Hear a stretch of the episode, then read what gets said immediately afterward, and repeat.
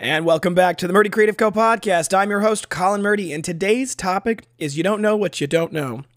But first, I want to say thank you to everyone who has supported the company so far. If you haven't got a chance, go check us out on the web at murdycreative.co. That's M U R D Y creative.co.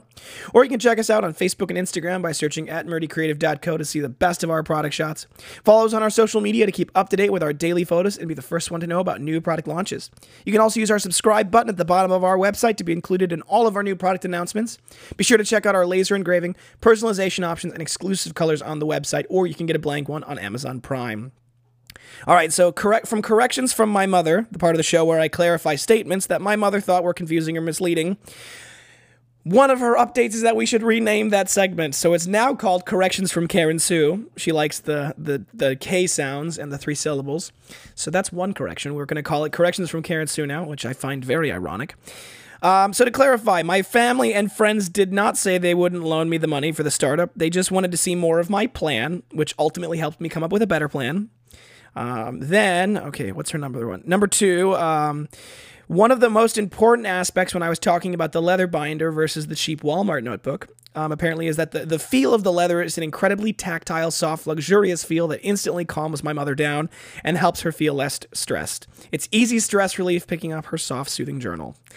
Um, also, on crisis management, one of the things that she recommends is putting the big rocks in first. You deal with the first things, the biggest things first, and then you solve the other things later. So those are all great, all great things for my mother, and I will continue to uh, keep those going. And as she said, you should do them, you should spread them out. But I want to do them all at once, so I don't have corrections every day. But I think she's a little behind in listening, so I'm sure we'll have more for that. Um, so today we're talking about uh, you don't know what you don't know, and I think that the the bigger topic in that regard is the concept of market research. So I did go to school for for business and everything, as many of you might know, and I think there is a lot of things we talked about in class that could be helpful in this regard, uh, because market research I don't think is inherently intuitive it makes sense, I think, in in kind of the way we want to do it. We understand the concept of market research, but exactly how you do it, I think, is not necessarily intuitive, and it can get a little more challenging than some people may uh, may understand. Now, what I will say is, if you're a small business and your small business is successful and you're happy with that, don't worry about this. You know, most of the the market research is really for people who are either growth minded, who want to really grow intentionally, or for people who are um, their their marketing budget's really tight and they want to use their bar- marketing budget more efficiently. And I think that if you're successful, there's a little less of a need necessarily. Now, I, it's always good to optimize. That's always an opportunity, but market research can be expensive and it can be time consuming and it can be complicated and sometimes the answer it gives is not very clear. So like I said, if you're if you're happy where you are, then maybe don't worry about this so much. But if you're not, and if you or if you're starting, that's also a part where market research comes into play. And you got to keep a couple of things in mind. First off, you've got your own bias. I'm biased about my journals. I have an idea about how I think they should be used. I have an idea about how I think they should be sold. I have an idea about who I think might use them the best, right? I have my own personal bias.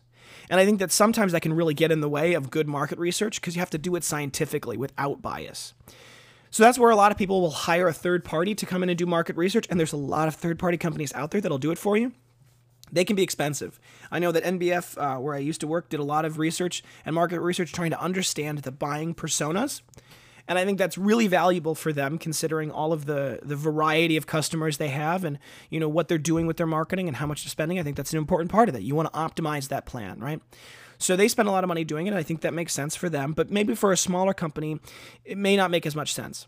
A lot of where market research hits its um, its roadblock, I should say, is the concept of data points. Right, with all science, you need to have a good amount of data to be able to actually gain any sort of real and understandable and tangible understanding. I mean, it's, you need to have good information to be able to turn that information into something usable for a lot of small businesses, there's not enough data points for them to be able to to use that data effectively. I'll give you an example of this. I'll give you a more uh, more apt example of this. I was working um, before I started my company. I did some market research and some uh, ads that I ran for another company, and I, I helped write their ads and I helped do some of their an- analytics for them. And, and so I ran the ad campaign for them and it was not a success, I should say. I don't think it was a failure in that it like it accomplished something, but it wasn't exactly what we intended. We'd hoped that we would run these ads and then we'd have a whole bunch of sales. That didn't happen. But what we did find out was that the ads that we ran, it was it was interesting who Facebook showed them to. And it was interesting to learn more about where the success led to. Like what was the kind of the overall reaction. I think the reason why that was interesting was because we didn't really we ran them in a very specific area in a very limited amount of time because we wanted to get more data points. So we wanted to have at least 100 impressions per hour whenever we were running the ad because we wanted to be able to see is this something I mean is this meaningful in that time in that area? Otherwise if you have less than 100 data points, I mean if you've only got 5 data points and someone clicks, that ad is 20% effective.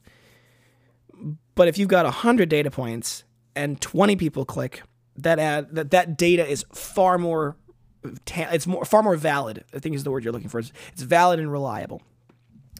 So I think when we talk about uh, market research and doing market data analysis, being able to have a good amount of data helps. And a lot of that is just spending the money on the ads. That's a good way to do market research. A lot of social media marketing is, in many ways, a, a, big focus group. It's a big referendum. You run the ads, you can see who saw them for the most part, you can see general demographic, psychographic data about them, and then you can see if they clicked or not, right? So you can analyze that data well via that platform, and that's actually how I would recommend most small businesses do it. Now, if you're looking for a little more intensive, um, there's also there's like focus groups. That's a great way to do market research, um, or you can do kind of informal focus groups. And I think the challenge with focus groups is it's important to not let the moderator's biased or the mediator's bias um, get in the way. And that's something I, I struggle with. When I'm in a focus group, um, as the moderator, I'm the one that's running the focus group. I have such a hard time keeping my mouth shut. I just want to talk about the product because I'm a product guy. So I want to tell you guys what I'm thinking. And I do that a lot in my Instagram live um, feeds when people ask questions or when I was doing the, discussion about the Murdy number two, which was in our last episode. Um, I did a lot of discussion kind of about what my thoughts on it were. Uh, and while that, that it can be good, right? At some level, it also can affect the focus group entirely. People are often very, um, they're in tune with kind of who is the leader in the room, and they want to they want to make sure that they don't necessarily um, do anything to upset that. So I think when you when you do focus groups, it's important to to be kind of outside of yourself. You need to kind of step away, and you need to ask questions like, "Okay, tell me more about that." You know, all right, that's that's interesting. So so why do you think that is? Or, you know, how would you use this? And not give them the answers. So I would say that if you're going to run a focus group, you're going to work on doing that. That's another very informal and often pretty inexpensive way of doing uh, market research.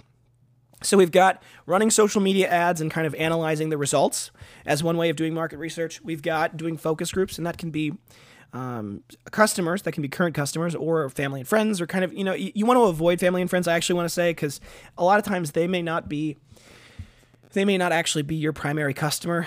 They may be well-meaning good intentioned and doing their best to be honest but they may not necessarily be your customer and if they're not your customer then they're not going to give you good answers. Because it's really your customer that's really who matters in the long run so I think that you've got the focus groups, and then I think one of the other uh, tools that's in the the market research belt is uh, surveys.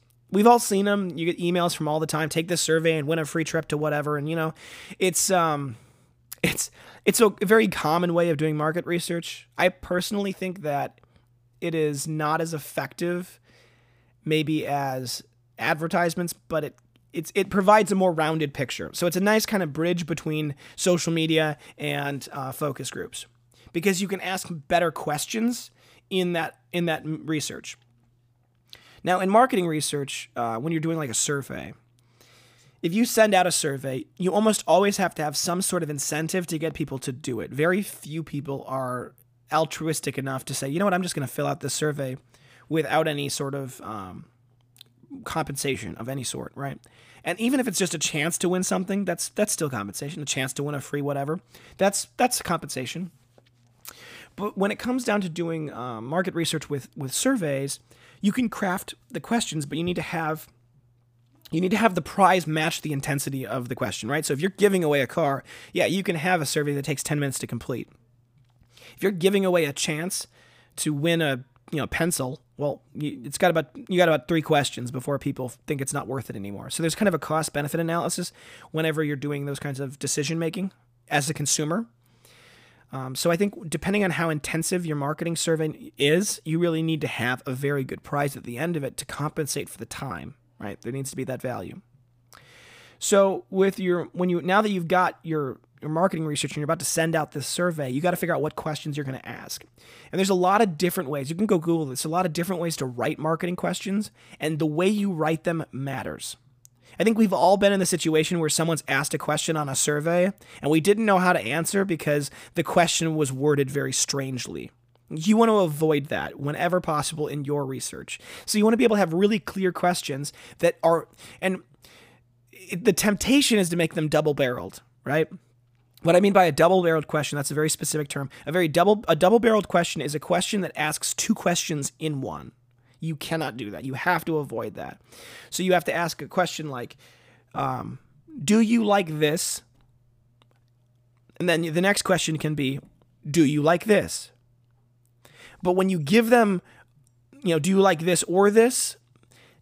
It, it, locks them into those two choices and it, it, can eliminate some of the the more important information which is i don't like either or i like both you know you need to be able to have really the questions be separated and avoid double barreled questions which is tempting to do when you have a limited number of questions because you don't have that much to offer them so I think you're better off to say, okay, you need to be able to have that survey have demographic information. You need to ask them: Are you male, female, or other? Are you um, your age range? Um, you can ask them things like where they, you know, what area of the country do they live, Midwest, Southeast. I mean, and having those kinds of questions can help you be able to understand them a little more. It's about finding that psychographic data and understanding what they're interested in. And then, um, but you want to limit those questions because if you've only got 20 questions and you spend 10 of them figuring out who they are, you've only got 10 questions to get more information out of them.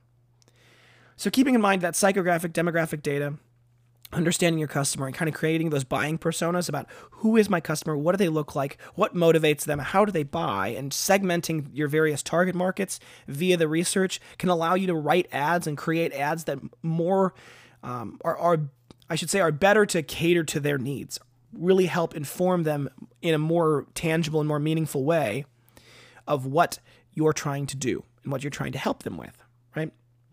All right, so that's the the our, our research today for market research. Um, in light of that, actually, it would mean the world to me if you guys would go on uh, whatever podcast you're listening to, iTunes podcast, Apple Podcast, iTunes, whatever, and leave a five star review if you think we were, were we earned it.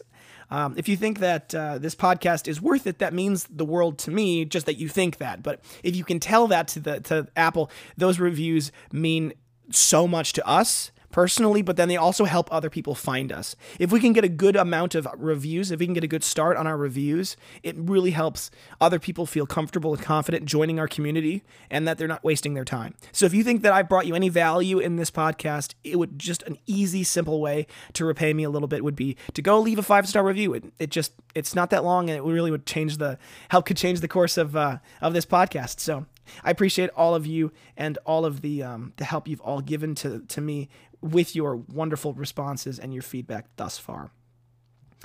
All right, so we're running a little short on time, so I'm going to skip our um, today's use. Um, in our day in the life segment, we're working on bringing back the band ambassador program in a much more intensive way. I know I've been procrastinating on that; it's just gotten so busy here with everything else, and I really do want to help you guys get that launched. So many of you have been interested, and I really appreciate that about that about you. So I'm hoping to help get that launched again and, and keep working on getting that moving.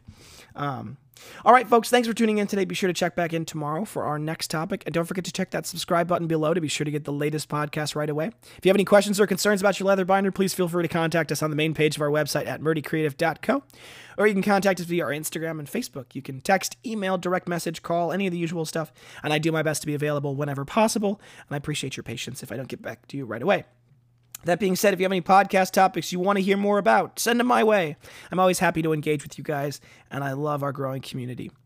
If you're looking for multiple binders for gifts, giveaways, menus, really any reason, ask about our bulk discounts. We do have those available, and I'm always happy to tell you guys more. Um, thank you so much for tuning in. Have a great day, and goodbye.